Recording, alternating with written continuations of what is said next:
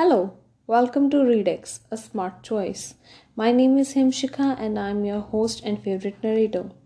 Today's episode is episode 12 Power of Immobility. Let's start this episode. Happy listening. Episode 12 Power of Immobility. Sweet Mother, I don't understand the strong immobility of an immortal spirit. What is it that you don't understand?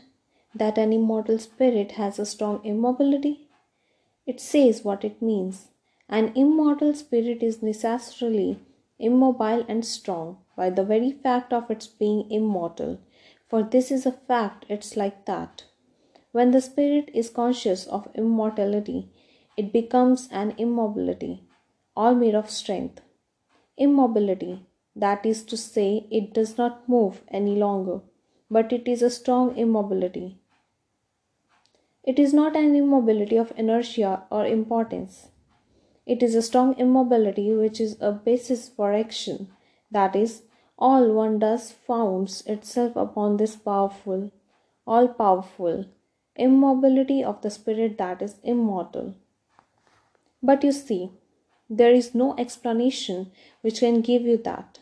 You must have the experience. One can't understand what this means. And it is the same for everything. The head, the little brain cannot understand. The minute one has the experience, one understands, not before. One may have a sort of imaginative idea, but this is not understanding. To understand, one must leave it. When you become conscious of your immortal spirit, you will know what its strong immobility is, but not before. Otherwise, these are mere words. You don't understand how one can be immobile and strong at the same time. Is that what is bothering you?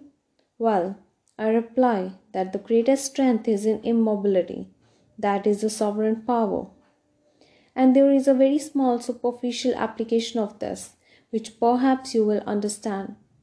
Someone comes and insults you or says unpleasant things to you, and if you begin to vibrate in unison with this anger or this ill will, you feel quite weak and powerless, and usually you make a fool of yourself.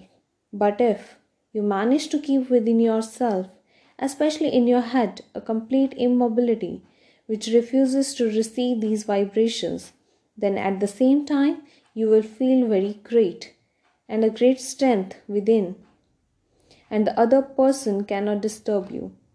If you remain very quiet, even physically, and when violence is directed at you, you are able to remain very quiet, very silent, very still, well, that has a power not only over you but over the other person also.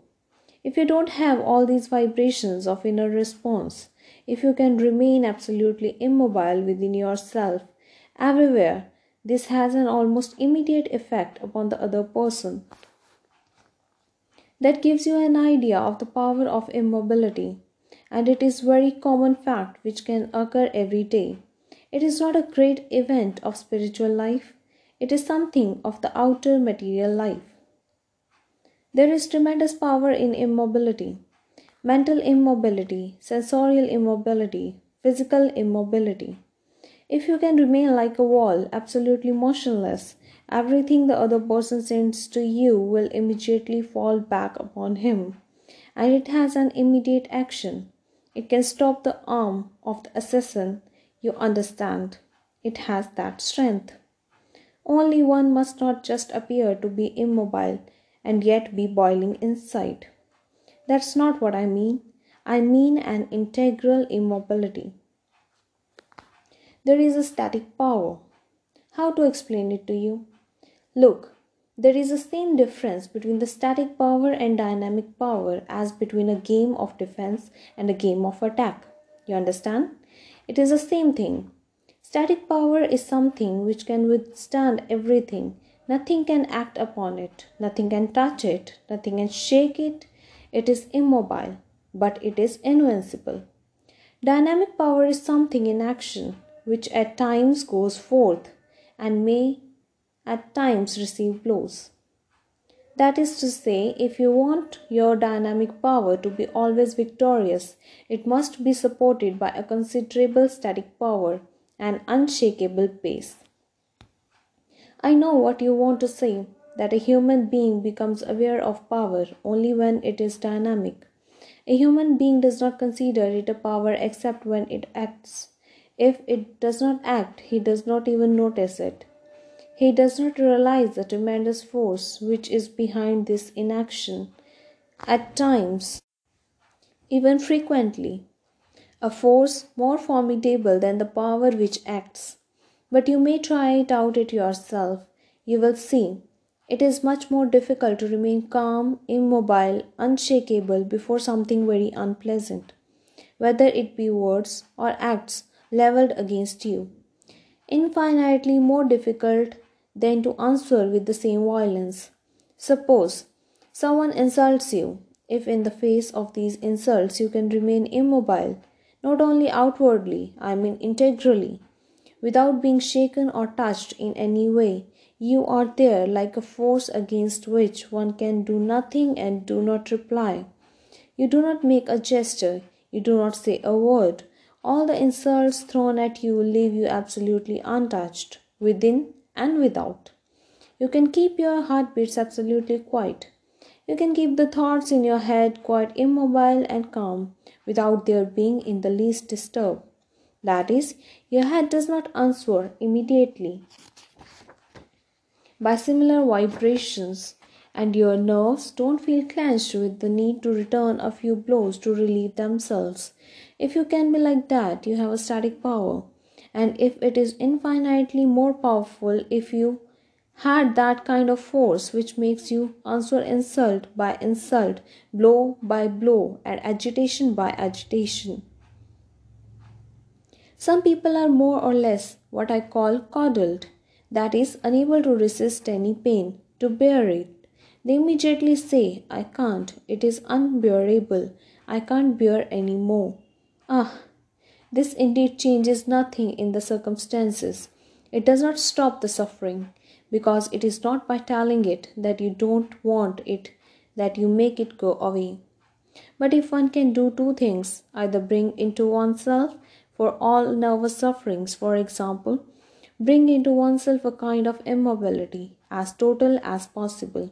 At the place of pain, this has the effect of anesthetic if one succeeds to bring an inner immobility an mm-hmm. immobility of the inner vibration at the spot where one is suffering, mm-hmm. it has exactly the same effect as an anesthetic. It cuts off the contact between the place of pain and the brain. Once you have cut the contact, if you can keep this state long enough, the pain will disappear. You must form the habit of doing this, but you have the occasion all the time, the opportunity to do it. You get a cut, get a knock. You see, one always get a little hurt somewhere, especially when doing athletics, gymnastic, and all that. Well, there are opportunities given to us. Instead of sitting there observing the pain, try to analyze it, concentrating upon it, which makes it increase indefinitely. There are people who think of something else, but it does not last. They think of something else and then suddenly are drawn back to the place that hurt. But if one can do this, you see, since the pain is there, it proves that you are in contact with the nerve that transmitting the pain. Otherwise, you wouldn't feel that way. Well, once you know that you are in contact, you try to accumulate at that point as much immobility as you can to stop the vibration of pain. You will perceive that it has the effect of a limb which goes to sleep when you are in an awkward position, and that all of a sudden you know, don't you? And then when it stops, it begins to vibrate again terribly. Well, you deliberately try this kind of concentration of immobility in the painful nerve. At the painful point, you bring as total an immobility as you can. Well, you will see that it works as I told you. Like an anesthetic, it puts the things to sleep.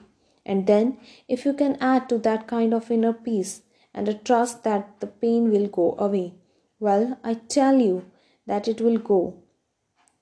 Of all the things, that which is considered the most difficult from the yogic point of view is toothache, because it is very close to the brain. Well, I know that this can be done truly to the extent of not feeling the pain at all. And this does not cure the bad tooth. But there are cases in which one can succeed in killing a painful nerve.